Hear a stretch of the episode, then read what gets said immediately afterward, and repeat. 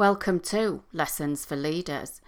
This week I'm joined by a very special guest and a very good friend of mine, Tina MacDonald.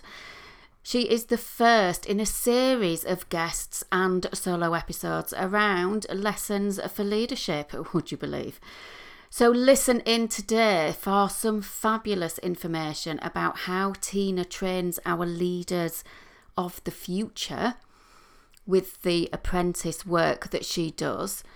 She shares some of the common themes that she sees in leadership with those apprentice courses. A great example of influence, empowerment, and changing culture that is made regardless of the level of leadership that you're at. I think you're going to love this episode.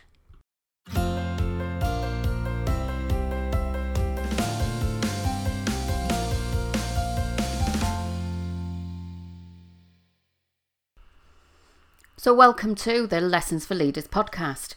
Each week I bring you lessons, learnings, tips and advice to enable you to lead with ease in business without the stress, doubt and overwhelm. So I help you increase your performance, be resilient and thrive in life.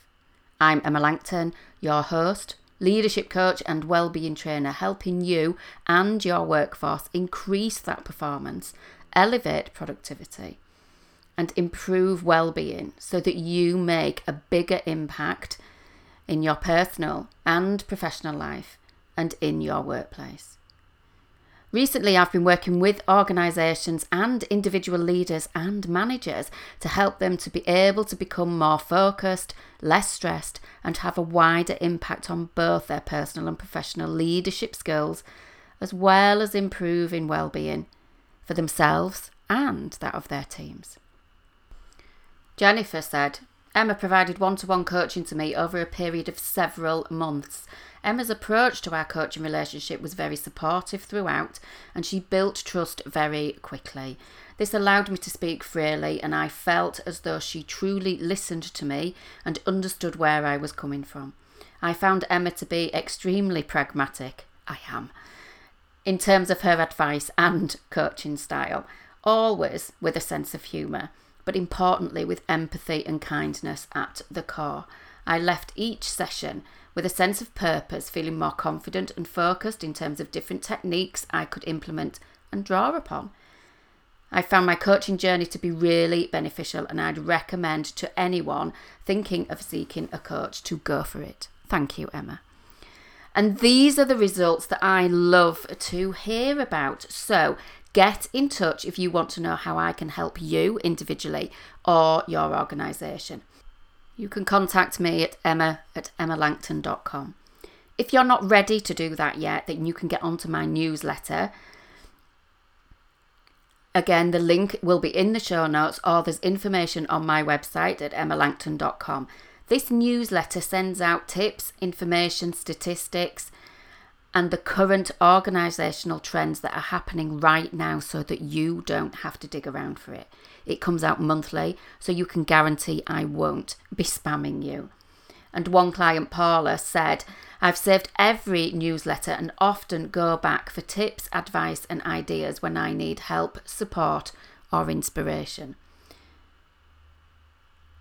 And then finally, a request from me that if you haven't hit the subscribe button or left a review for me, then please do go and find the little button and leave a review and let me know your key thoughts or your takeaways or what you value most from the podcast.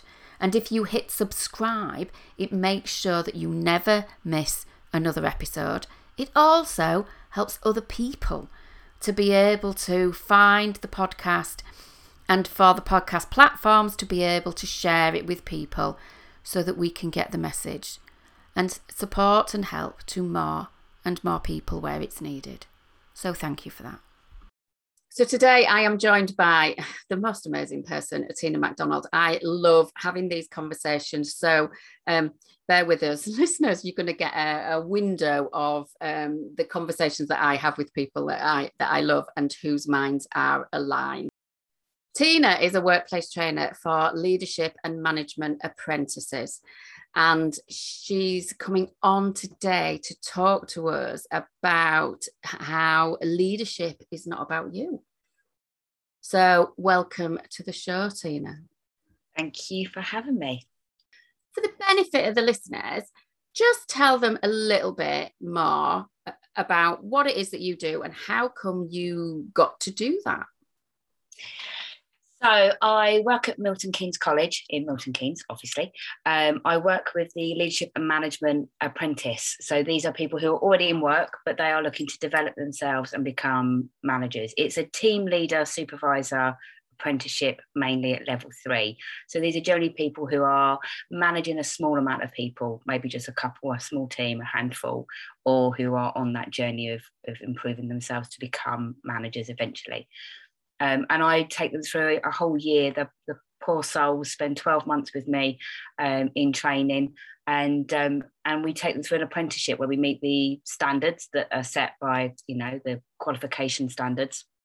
And have a, an assessment at the end where they sit with an assessor who works out whether or not they've they've learned enough about certain different um, aspects of leadership um, to pass their qualification. And it's quite grueling for them. They have to really go through, they do a professional discussion, they have to do a presentation. It's not easy for them.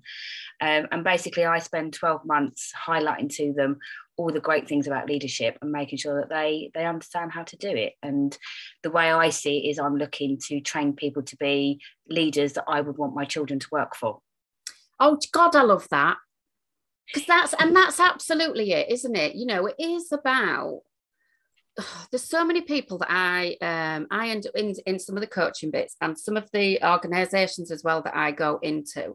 Um, one of my phrases that I've been using kind of all year really is about there's no, um, there's no management manual. So people yeah. get these promotions, but generally because they're good at what they do. My listeners will be like, yeah, she's always banging on about this. People get these promotions and go through the ranks, and whether that's at their first step of management or middle or senior, they go up there because they're good at what they do. Um, yeah. But then there's kind of, you need additional skills. There's probably a bit of a misconception about what it is that you have to do and how you can get people to do things um, and how you lead people. Um, but you're absolutely right. Our kids are, oh, my youngest, you see, she's done her A-level. She doesn't want to go to uni, applying for jobs. Um, so yeah, she is going to be working for those people. So, yeah, I mean, you know, Shannon works for, for my eldest. She works for Tesco's, and she comes home, and I'm I'm always judging the management. You know, she'll tell me what happened, and I'm like, oh, they could have done this. They didn't use that model. And she's like, Mum, please don't speak to my manager ever. So, you know, you do, and you want your kids to work for somebody who treats them fairly, you know, inclusive, and and all of those kind of buzzwords that you hear. But it's it's not about ticking boxes as far as I'm concerned. Um, it's about really understanding what those boxes are there for. And so they're not ticked, they're just naturally happening. Um, I, I use a seventy thirty split. When you go for a management position, you are doing seventy percent of the job really well, which is why you got the promotion. The thirty percent is the leadership stuff that no one really understands until you, you actually go through a, a qualification. It's the only way you can really do it. The amount of people where I, you talk about SMART goals and they, they go, yeah, I know all about that. And then when you ask them to use SMART goals to tell you how to make a cup of tea, they really don't have a clue what a SMART goal is. Yeah, totally. It is. Can you break it down to something really, really simple and apply it to something every single day that you do frequently and almost without thinking about it? Because we don't. And I say this to people about their, their habits and things that we do. You know, I say, well, you know, if, if you're going to go put the kettle on, um, you don't think, I will lift that foot, bend that knee, put that foot yeah. down, da, da, da, da, da, pick the kettle up, lift the lid with that hand while still holding with the other hand. Yep. Just don't think about all that stuff that becomes automatic um, in that way. But we have to be able to look at it and assess it and evaluate it in order yep. to then see where we can improve it, where we can help the other people to do it in a really efficient way, which therefore makes it faster, which therefore increases performance. And people go, oh... Yeah, I, I love the one of the, my favourite bits in training is when we talk about evaluation. You know, it's the simplest thing. Evaluation is just looking what you did yeah. and how it went. But when you break it down to things like, you know, reviewing your own goals that you've set yourself, or getting them to look at their own targets and say, okay, now evaluate, you know, are they fit for purpose? All these little light bulbs going off around the room are just, you know, my favourite part of the day. And then you can see them going, oh, hang on a minute, so what about this? You know, like, yeah, no, that's not right either. No, oh my God, what about this? And you you see the evaluation of evaluation kind of coming out. Um, but we all think we know what evaluating is until you look at a model or a theory or whatever, and, and you look at how you're supposed to do it properly, like feedback. You know, we all know the sandwich theory. But when you look at all the other ones, you can literally see the cogs all going around in their brain. Um, and what I love with the apprenticeship is it isn't just learning the theory. I get to make them go and practice it. So you talk about feedback, and then as part of their task, they have to go away and they have to give critical feedback. They have to give constructive feedback. They have to give positive feedback. And then they have to get feedback on themselves, and then they have to write up about it and talk about what they learned from it and everything. And it's amazing because, you know, the the lessons learned are always, I won't do that again, you know. I did the feedback, and ah when you tell people this, it makes them cry, don't do that again. And it's brilliant because it's these things that are so simple, but without that support, they're out in the real world doing this to real people, and then they wonder why no one wants to work for them. Exactly that. And, you know, one of the things that I say all of the time is people don't leave their jobs, they leave their managers. Yeah, definitely. But be very careful if you post that quote on Facebook or on Instagram or on LinkedIn, because then your manager sends you a message going, have I upset you? Well, you know, in, in fashion, I'll be talking to myself if I do that, you know. And I have taken through COVID when I've, I've seen things, or the kids have been asking me stuff, or like Andy moved his holidays and things like that. And uh, and this is said, have you moved yours, Mum? And I was like, oh yeah, yeah, my boss is really, really flexible with me. She's just grateful that I actually turn up and do the work every day. And then the kids looked at me and were like, you are the boss. And I'm like, yeah, yeah, it's called humour. It's humour, darling. But yeah, it's important to uh, it's important to make sure you don't uh, you, you know you don't upset your people, but also that you don't upset your boss too much as well. Yeah, no, and and she's lovely in all in all honesty. So I think she gets me now. I think it took a while, maybe. I think she gets me now. She knows what she's got, and that's quite handy. That's why we get on. You see, it takes yeah. a bit. You know, people go, did did you really just say that? Yeah, I really just said that. Yeah, you know, yeah. lovingly, but I really just said that. I've evaluated it and I meant it. Yeah. Absolutely. So, you know, we're talking about kind of, we've touched on it already, really, why leadership is not about you and why it's about those around you.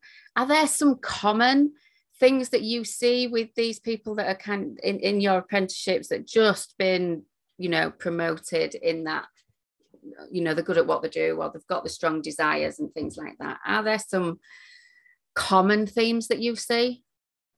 Yeah, so one of the things that we we kind of come across quite a lot, and it's it's the unit we're kind of studying at the moment, really, so it's it's quite um quite apt, is when we talk about the operational management stuff, because these are team leaders, so they're learning all about giving feedback and all of that kind of stuff, and self-awareness and time management and all of the usual things.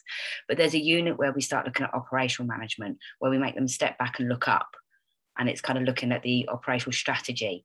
You know, the where we are now, where we do we want to be, how are we going to get there, and how do we know we've arrived, and all of those kind of stuff. And when you talk about that, you can kind of see the fear start to come in, because these are things that they've they've really not had any involvement in. And they know there's a task at the end of all of these things that I do with them, so they know I'm going to make them do something. So they do start to get really worried when I start getting really kind of quizzical about certain subjects. What happens is they realise quite often that the senior managers also don't always have a clue what they're doing. And it's kind of quite nice, I think, knowing that you're not the only person that is fumbling your way through sometimes. And when we talk about operational um, strategy, we look at culture in the workplace. Yeah. And it's it's really interesting because you um, we use generally we use Handy's model for culture, because it's only four that they've got to remember. It keeps it simple. Um, And when you talk through what those are, it's it's great um, because they start, to, I, I get them to tell me what their current workplace culture is and what they think it should be. and then get them to think about how they can influence the change from what it currently is to where it should be. And it's brilliant when you have more than one person from the same industry and they come up with a different culture. I know yeah. you, both, you both work for the same country, um, company, and one's going, oh, it's power, and the other's going, no, it's not, it's task. And we're like, okay. So that's really strange that you work for the same people in the same industry, and yet you both think completely different cultures are, are what's driving your business. So when we then start talking about what it should be, it's kind of like, well, there's two of you, so there's now a team changing the culture. What do you think it should be and how can you influence it? But then they've got to try and influence two completely different cultures. It all gets really, really complicated.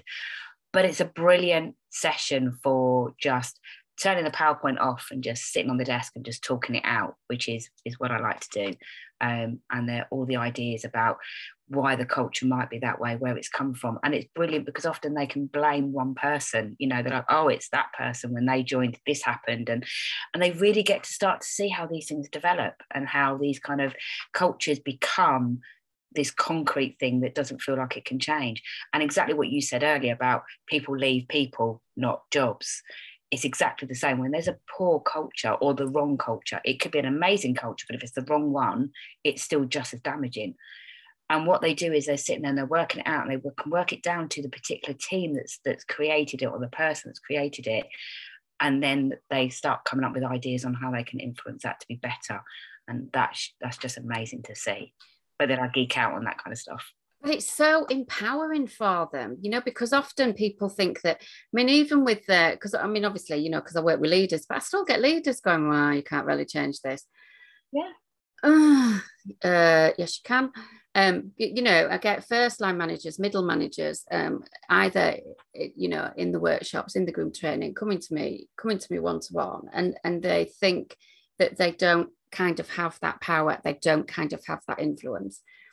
Yeah. yeah, and it's fine because that one person has all the power that, that they choose to have in the workplace. You know, if you look at things like um, equality and diversity, back at when, you know, and I'm sharing your age as well as my own, when we were first at work, you know, it just wasn't there. No. You know, um, I expect it's probably, there was some people that were talking about it or trying to improve it, but generally it wasn't there. And now, it's huge and it's important, and lots of companies are, are, are taking it forward. That's come from a couple of people who have gone to work in companies and gone, this isn't good enough, this isn't right. And they've put in place practices to change that. These guys can do exactly the same thing. Absolutely. You know, they've, we've, we did a, we had a talk and um, we had somebody come in and talk to me about menopause, and that's probably my favourite day ever because I've got a couple of um, fairly young guys on the team, and I didn't realise when they were going to talk about menopause in the workplace they were going to go through women's cycles and everything, and I could just see them dying slowly on the video, and I did feel really sorry for them. But it's all about equality and diversity, so that, you know, they've got to suck it up. And um, one of the guys has gone away and implemented a menopause policy in his workplace.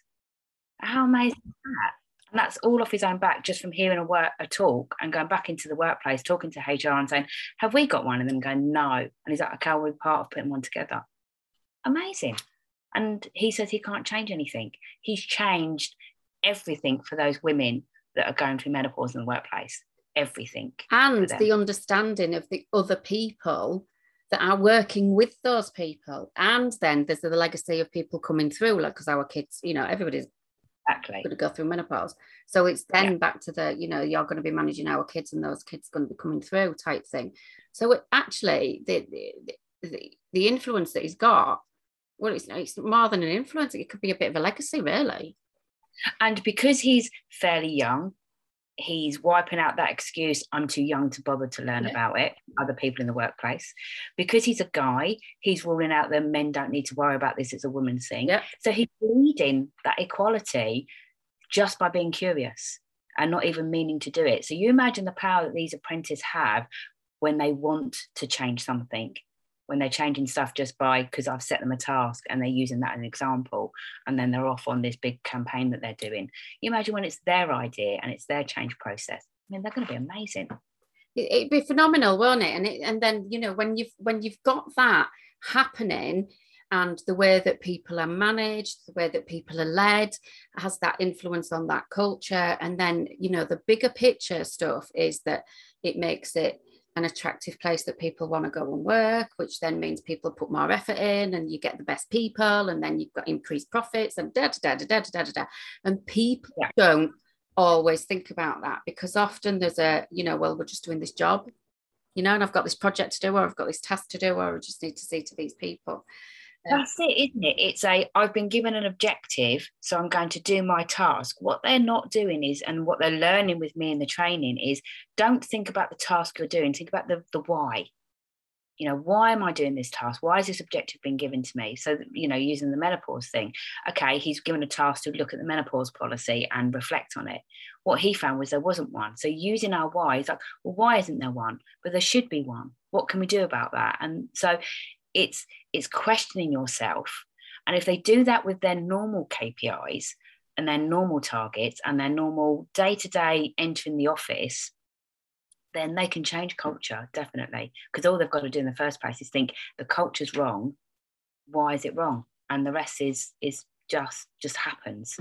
Um, and I and I love seeing that happen, because often these apprentices come in, it's a level three. So you get a lot of, oh, it's only a level three. You know, I don't know why we have to add the just and the only to these things. They they are scrutinised in their endpoint assessment. It really is full on. Um, and I'm so proud of them when they pass, because they really are amazing. They've done so much hard work.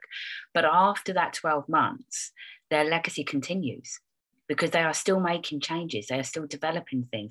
And these are going to be our leaders of the future, aren't they? And this is why I'm really big on this. It's not about you. Not one single of my apprentices is on my course because they just want to get a certificate at the end of it. Because if that's the case, they don't actually stay on the course because they don't put the effort in and they don't like the hard work. Yeah. The ones that make it through the twelve months, it's a bit like S A S, you know, if they make it through. Um, when they get to the end, they've learned so much about themselves that actually they realise that they are doing it for everybody else. You know, that that guy that's doing the menopause, he's not going to go through menopause. No. So he is literally doing it for everybody else but himself. What is he going to gain from all of that work he's putting in, all of that extra hours, all of that research he's got to do? He's not he's not specifically himself going to gain from it, apart from he's going to gain the fact that he's gaining respect, he's gaining the ability to show what he can do, and for his self-awareness, that confidence that he can make change. Yeah. And that's so empowering for people, but it's for him in the, you know, the kind of gives him the kind of I can do this sort of thing, but also for everybody else, changing those ideas around, you know, let's stick with the menopause or the customs that you have, the understanding that people have, that social behavior within, um, well, I mean, it used to be within society, but I mean, that society is then the organization and the people that you work with and everything, and just gives that, you know, just gives that ability for, for for growth of individuals and, you know, and the organisations. I love talking about culture and people. Um, yeah. How long's your podcast meant to be? Yeah, exactly. I know. We could go on forever. If you were to, seeing as this is uh, Lessons for Leaders podcast, if you were to say that people took away one lesson Um, from our conversation today, what would you say that needed to be?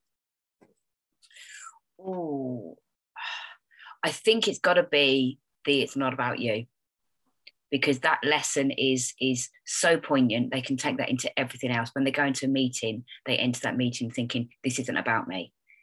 And if they're going into a disciplinary, it's not about me. So it helps them to detach the emotive side of things when things go wrong. So they don't take, carry blame, and they don't carry that that kind of, it's my fault that this person's lost their jobs. You ever been in a redundancy uh, meeting? You come out feeling awful that you've mm. had to do to somebody. But it wasn't you that did it. It's a business decision. So if you go in with it, it's not about me. You don't go in callous and cold.